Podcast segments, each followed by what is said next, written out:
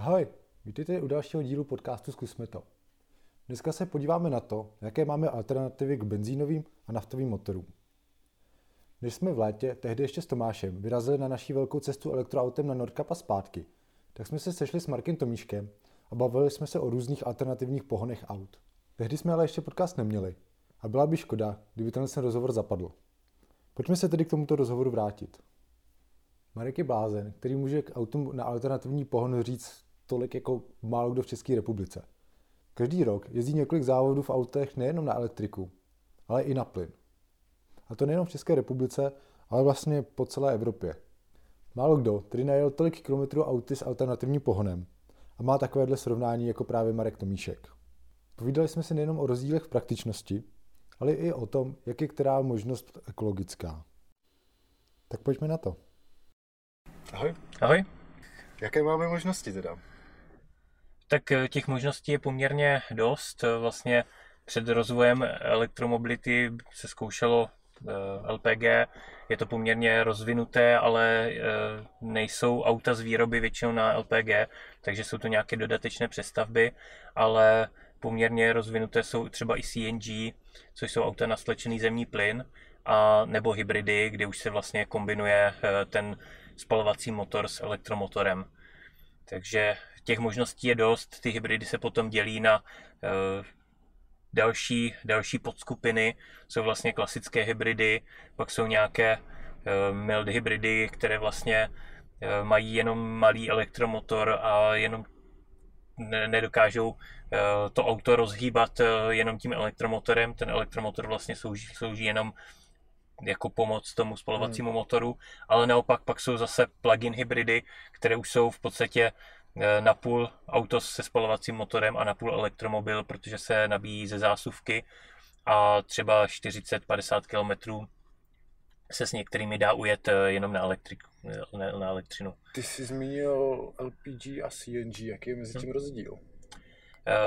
LPG je vlastně skapalněný ropný plyn, když se to přeloží, je to skapalněný propan-butan a je to tedy ropný produkt a vlastně tím, že je skapalněný v těch autech, tak to v podstatě ani není plynné palivo, jak se to většinou označuje. Naproti tomu CNG je stlačený zemní plyn, takže je to z většiny metan a v tom autě je opravdu v plynné formě, což znamená stlačený, tak jak vlastně i ten název říká. Já jsem teďka zrovna nedávno koukal na autosalon a tam zmiňovali ještě něco jako CNG, ale další forma CNG. Myslím, že to bylo víc zmražené CNG a LNG. Je to tak, LNG, ale LNG se nepoužívá v osobních autech. Výhoda LNG je, že vlastně ten skapalněný zemní plyn zabere mnohem méně prostoru, vejde se do toho auta tím pádem více a umožňuje delší dojezd, ale zase je to mnohem složitější technologie, takže se používá například v nákladních autech a to spíše délkových kamionech, protože když jsou ve městech třeba popelářská auta na zemní plyn, tak ty většinou jezdí na CNG, protože to je jednodušší technologie a při tom množství kilometrů, které to popelářské auto najede, tak to bohatě stačí. I autobusy, městské autobusy třeba tady v okolí jezdí většinou na CNG a to LNG se používá jenom u těch dálkových kamionů. A jak je to s ekologičností těch jednotlivých pohonů? Tak ekologie je diskutabilní u všech pohonů, protože většina lidí, kteří o tom nějak diskutují, tak se dívají třeba jenom na jeden aspekt. Často je to ten aspekt, který podpoří jejich názor, ale ty problémy jsou mnohem komplexnější, musíme se dívat nejenom na ty lokální emise, které to auto vypustí, ale i na nepřímé emise, což znamená, jak se ta energie vyrábí, ale na transport, což třeba u ropy je poměrně velký problém, když se ropa těží a následně transportuje těmi těžkými tankery, tak to je také obrovská uhlíková stopa a ekologická zátěž. A spousta lidí u ropy zapomíná třeba na rafinaci, která podle některých výpočtů vychází, že v podstatě polovinu energie, která slouží k pohonu elektromobilu, spotřebuje i spalovací auto, které jezdí na benzín nebo naftu právě tou rafinací. Takže jak se říká někdy o elektromobilu, že má druhý výfuk v Prunéřově nebo v nějaké uhelné elektrárně, tak u spalovacích aut se dá říct, že druhý výfuk mají v rafinérii. A jak je to s tím CNG?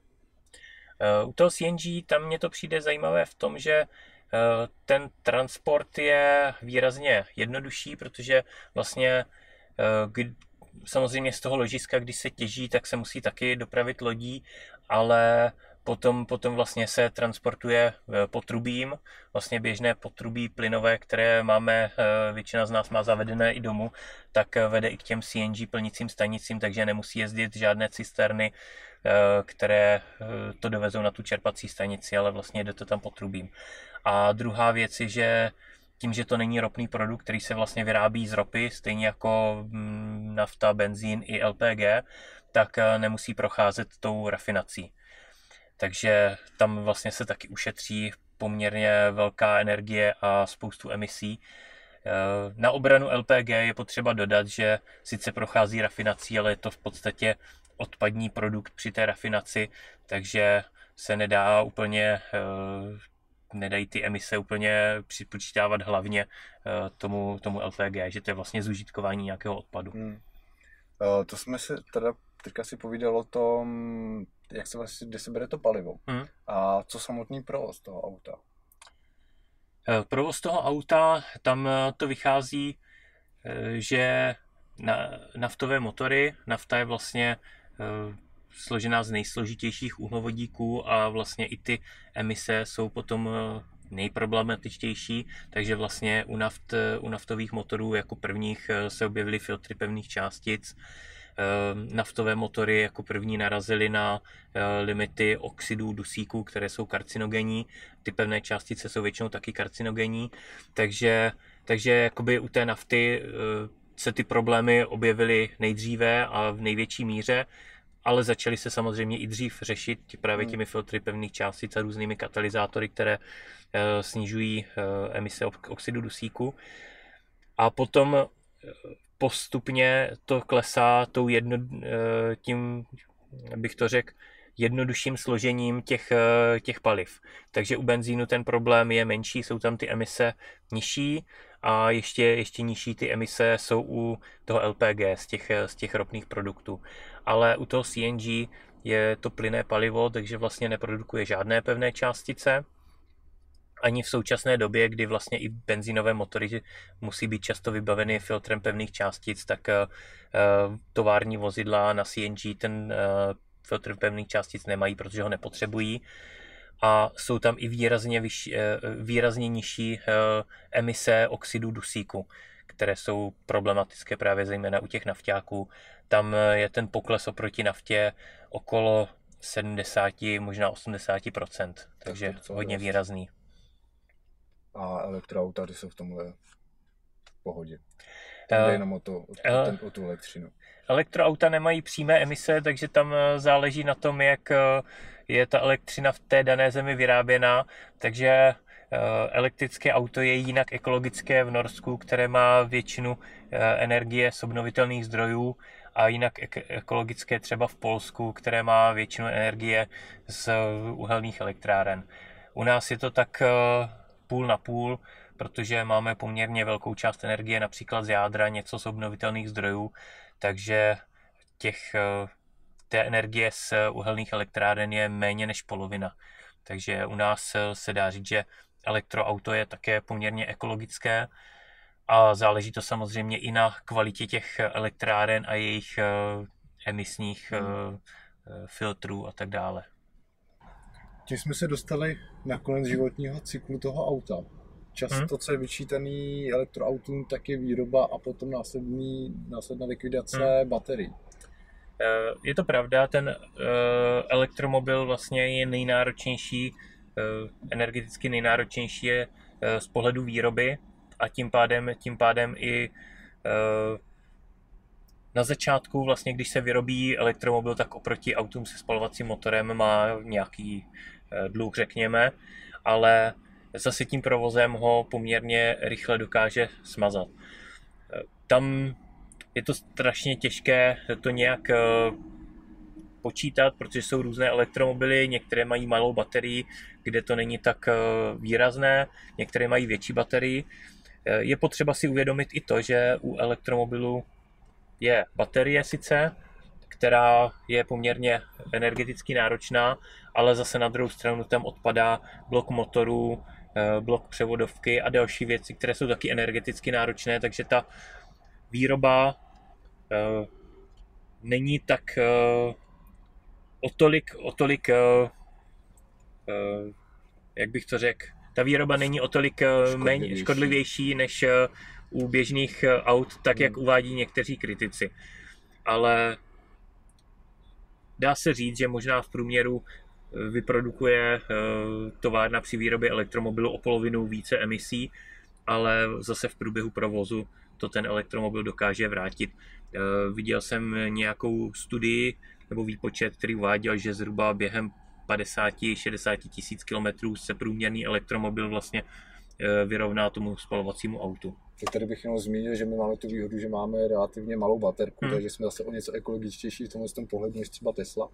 Určitě, já jsem osobně zastáncem aut, které mají baterku, která dostačuje tomu použití běžných uživatelů a není zbytečně velká, protože některé elektromobily vzhledem k velikosti a zaměření auta mají z mého pohledu zbytečně velkou baterku, protože pokud je to auto, které je stavěné primárně do města, je to malé auto, přesně jako třeba BMW i3, tak je zbytečné, aby mělo dojezd 500 km. To u toho většina lidí nevyužije. Takže určitě preferuju auta, které mají menší baterii, protože drtivé většině uživatelů ten dojezd 250 až 300 km bohatě stačí. A je spousta uživatelů, kterým stačí i dojezd 150 až 200 km. Na ježdění do práce určitě. Určitě, je to tak. Na dovolenou je to trochu horší, nicméně to my s Tomášem otestujeme a uvidíme, jestli se s tím dá dojet až na polární kruh. A jak je to s tou likvidací té baterky, případně s likvidací například motorů a ostatních aut, jestli tušíš? Tak u ostatních aut se dají ty kovy recyklovat většinou je blok motoru z hliníku u současných aut a ten se dá poměrně dobře recyklovat.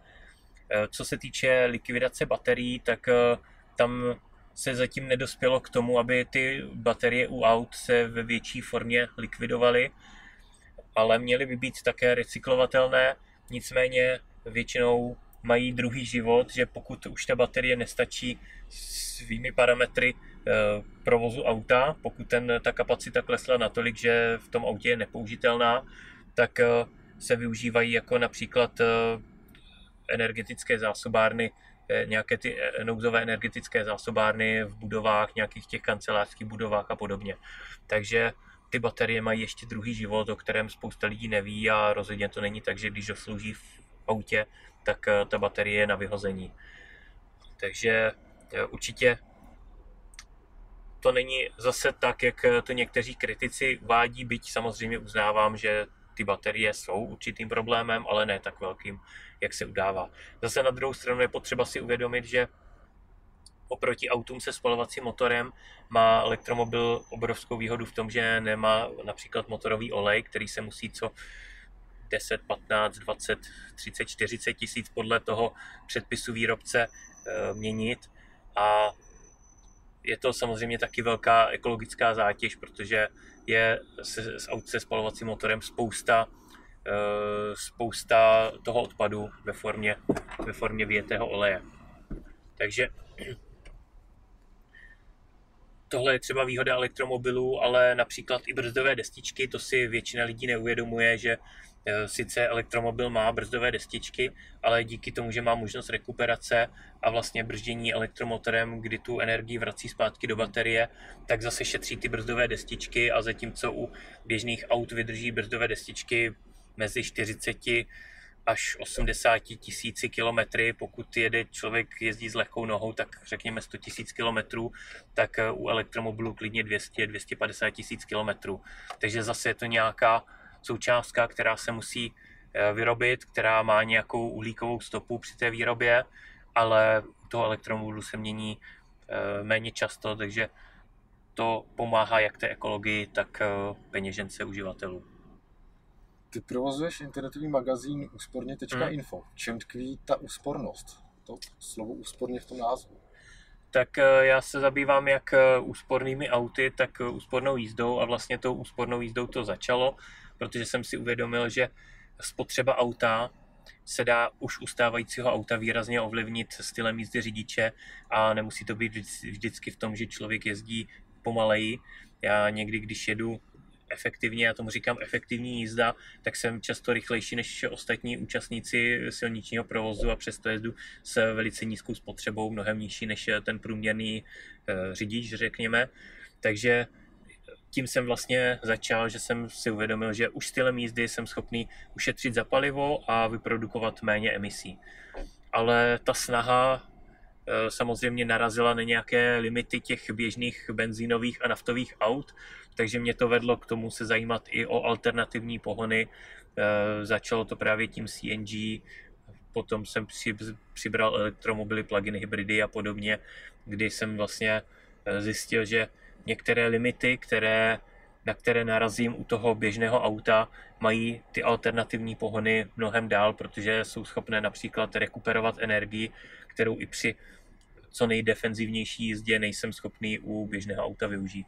Čím je ten trik, že dokážeš s benzínovým motorem mít o tolik menší spotřebu při větší rychlosti? Tak nedokážu to asi úplně všechno zvládnout v těch pár minutách, protože třeba kurz, který vedu, tak trvá zhruba 2 až 3 hodiny, ale základ je uvědomit si, že pracuji s velkou kinetickou energií, protože to rozhýbané auto v sobě má obrovskou energii. A když ji jsem schopný co nejefektivněji využít, tak to je vlastně to gro úsporné jízdy. Ale samozřejmě potom je potřeba vědět, jak to moje konkrétní auto funguje, jak třeba pracuje motor a dokázat s tím autem pracovat tak, abych jel v tom optimálním rozmezí, kde vlastně ta účinnost je nejvyšší. U elektroaut je jedna strašně úžasná věc a to je jeho zrychlení. Jak je to třeba právě s tou úsporností ve chvíli, kdy člověk na semaforu na křižovatce prošlápne ten plyn a vyrazí ze všech nejrychlejší, je to podobně jako u benzíňáků hodně neefektivní, nebo u auta je to jedno? V podstatě je to podobné jako u toho benzíňáku, protože v tu chvíli vlastně používáš výrazně vyšší výkon, než bys na tu akceleraci potřeboval. Takže je lepší se rozjet plynule s lehčí nohou, aby vlastně ta energie, kterou vezmu z baterky, byla co nejmenší. Mají elektroauta ještě nějakou jiné specifikum, co se týká právě té úspornosti jízdy? Musí člověk nějak změnit své chování nebo svůj styl jízdy oproti benzíňáku? Je tam výhoda, že elektroauto dokáže rekuperovat, takže ta předvídavá jízda, která je tak důležitá u benzíňáků, kde vlastně nejsem schopný tu energii nijak využít a vlastně jediné, co můžu udělat, je třeba nechat to plachtit na neutrál nebo pak brzdit motorem, tak u elektroauta je obrovská výhoda, že velkou část té energie jsem schopný vrátit tím rekuperačním brzděním do baterie a tím ušetřit i třeba brzdové destičky. Ale třeba u BMW i3 se s tím zrovna tolik pracovat nedá, protože má vlastně jenom jeden mod rekuperace. Ta síla rekuperace se trochu liší i nastavením těch jízdních modů, ale během jízdy si nemůžu úplně běžně překlikávat mezi různými sílami rekuperace. Ale u těch aut, kde to jde, tak je ideální zpomalovat nejdřív na neutrál, předvídat víc dopředu, vidět, když vidím, že se blížím třeba k vesnici, kde budu brzdit na 50, tak si vyhodit na neutrál a nechat to auto plachtit, kdy vlastně nemusím tu energii táhnout přes celý ten systém toho vozidla, kde v každé části jsou nějaké ztráty, ale jenom využívám tu kinetickou energii a dobrzdit tou rekuperací jenom, když to je potom už potřeba. Ty si pojmenoval svůj magazín usporně.info. Řešíš kromě úspory paliva i úspory finanční? Určitě řeším, protože v České republice víc lidí než těch, kteří se zajímají o ekologii a vypuštěné emise, jsou lidi, kterým jde spíš o úsporu peněz, ale ono to spolu tak nějak souvisí, když ušetřím na palivu, tak vyprodukuju i méně emisí. Takže u každého auta, které testuju, řeším i finanční nákladnost provozu toho auta. A jak je to takhle tím pádem srovnání elektřina, plyn, benzín?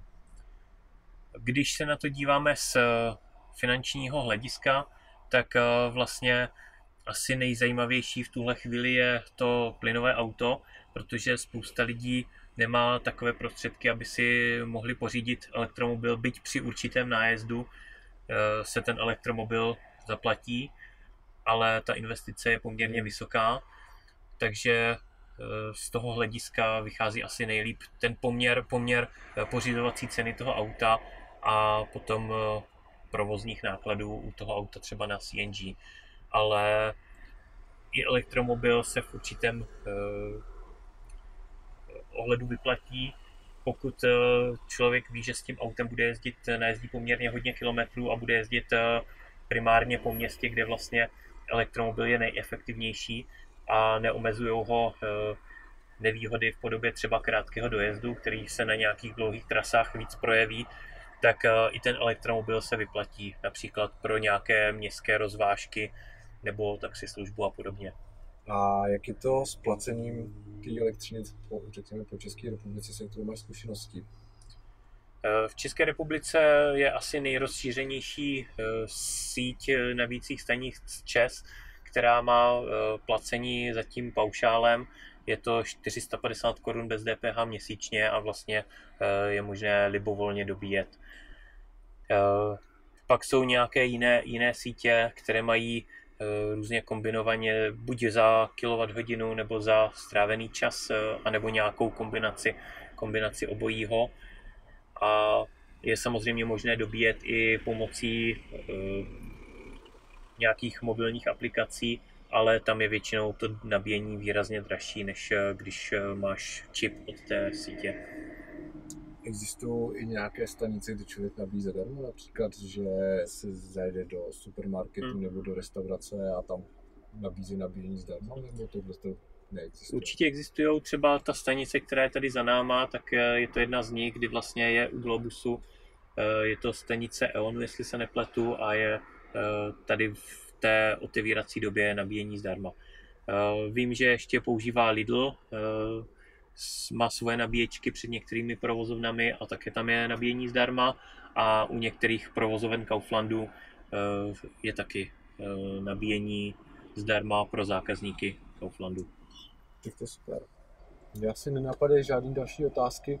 Co by si dal člověku, který se rozhoduje, jaké si koupit auto, jaké bys mu dal doporučení, který pohon zvolit?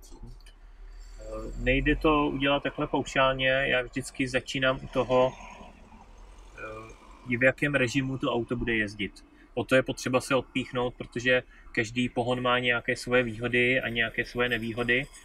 A já třeba i některým firmám pomáhám s výběrem vozového parku, dělám nějaké jakési konzultace a vždycky začínáme od toho, v jakém režimu to auto bude jezdit. Jestli to budou krátké trasy okolo komína takzvaně, nebo jestli to bude obchodní zástupce, který jezdí po půlce republiky a jezdí hodně po dálnicích, dlouhé trasy.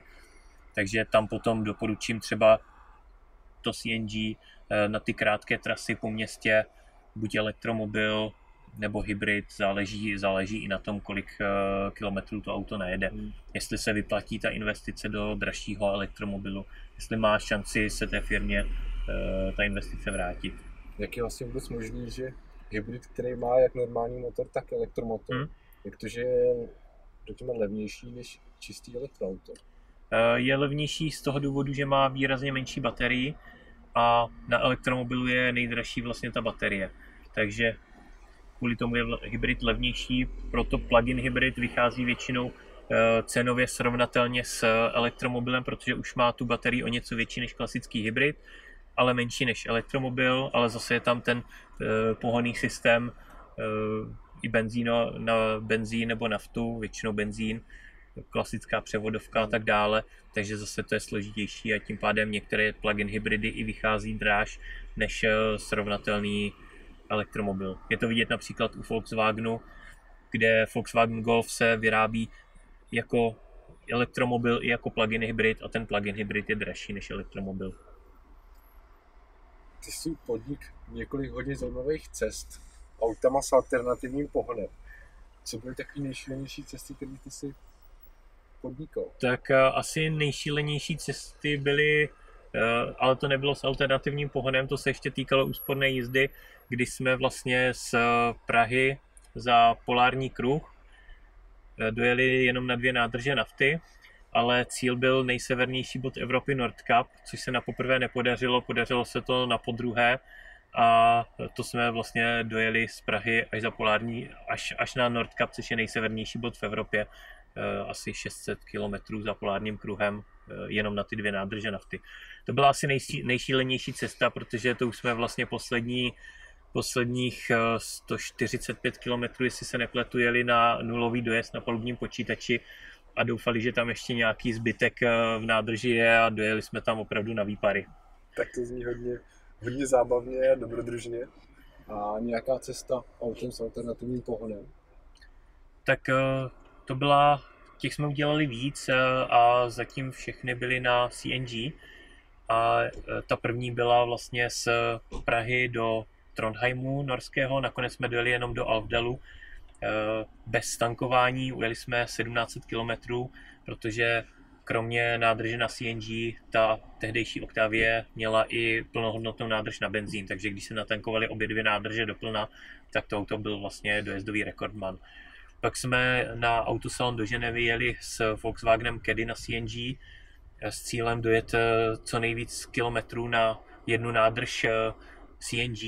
Ten Volkswagen Caddy má stejný motor jako Octavia, samozřejmě je to větší auto, takže má vyšší spotřebu, ale má výrazně větší nádrže, takže se nám podařilo najet nějakých 785 km na tu nádrž zemního plynu, ale měli jsme verzi s menšími nádržemi, protože se ještě dělá verze s většími nádržemi a s tou bychom se dostali přes 1000, ale to se nám nepodařilo sehnat. A poslední cesta se CNG byla hodně podobná trasa, kterou vlastně pojedete vy, protože jsem jel ze středu Evropy s Kouřimi.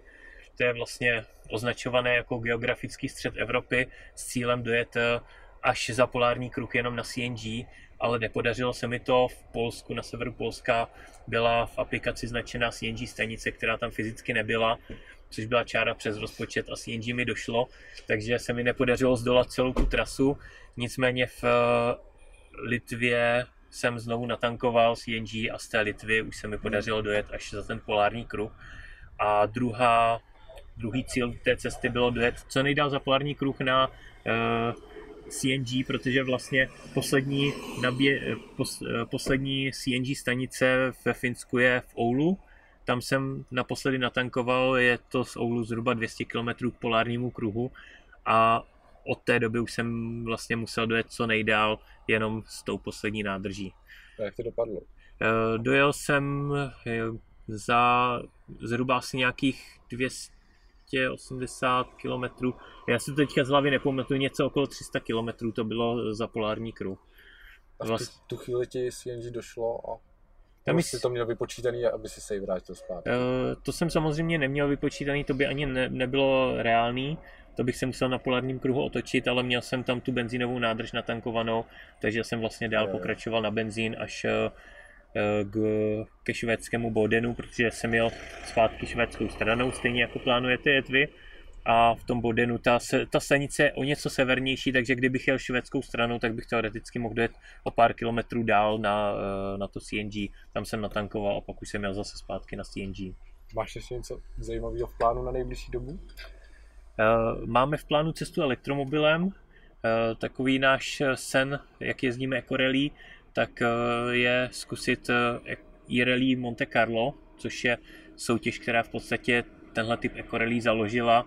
A je to legendární soutěž i v jiných odvětvích motorsportu. A ta cesta tam je nějakých 1100 km, kterou bychom tím elektromobilem museli zdolat a následně přes 1100 km je i ta samotná soutěž a potom cesta zpátky. Takže je to poměrně velká výzva zvládnout tohle v zhruba týdnu, maximálně 10 dnech. Takže tu bychom na podzim chtěli podniknout, ale uvidíme, jak se nám zadaří. Budeme asi taky dělat nějaký crowdfunding a nebo shánět sponzory, protože to je i finančně náročná cesta. Takže to bude taková první expedice s elektromobilem, když nepočítám nějaký rekordní 24 hodinovky, které jsme ale dělali jenom tady v České republice. Nás čeká taky cesta k polárnímu kruhu a zpátky. Myslíš, že to zvládneme? Já si myslím, že jo, já budu držet palce a myslím si, že si poradíte. S elektromobilem to má tu výhodu, že když někde není nabíjecí stanice, tak vždycky tam je nějaká záložní varianta. Poprosit někoho s dobrým srdcem, kdo dá k dispozici na chvilku svoji zásuvku, aby jsme dojeli dál, což jsem já s tím zemním plynem neměl tu možnost. Takže když tam nebyla stanice, která byla v mapě, tak vlastně ty plány byly zkažený. Spolíháme na to. Tak jo, já moc krát děkuju za konzultaci.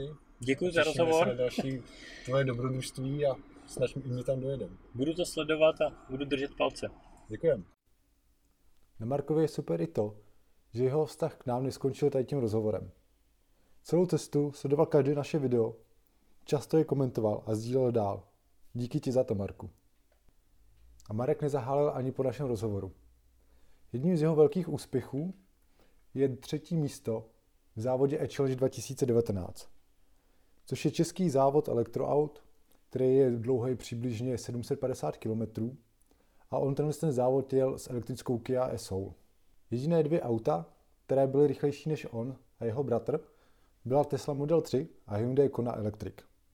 Vítěz tohoto závodu byl 763 km za 8 hodin a 55 minut. To je průměrná rychlost 86 km za hodinu. A přitom se jede v běžném provozu a neporušování maximální povolené rychlosti je hlídáno přes GPS.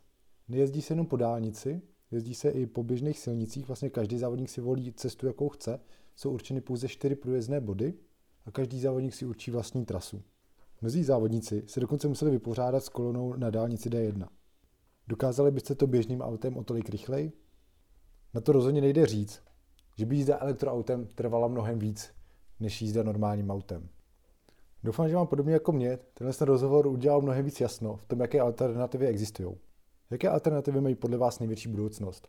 Napište nám svůj názor v komentářích na YouTube anebo na Facebooku. Pokud se vám dnešní podcast líbil, můžete nás sledovat na Facebooku, YouTube, Instagramu nebo třeba na Spotify. Mějte se krásně.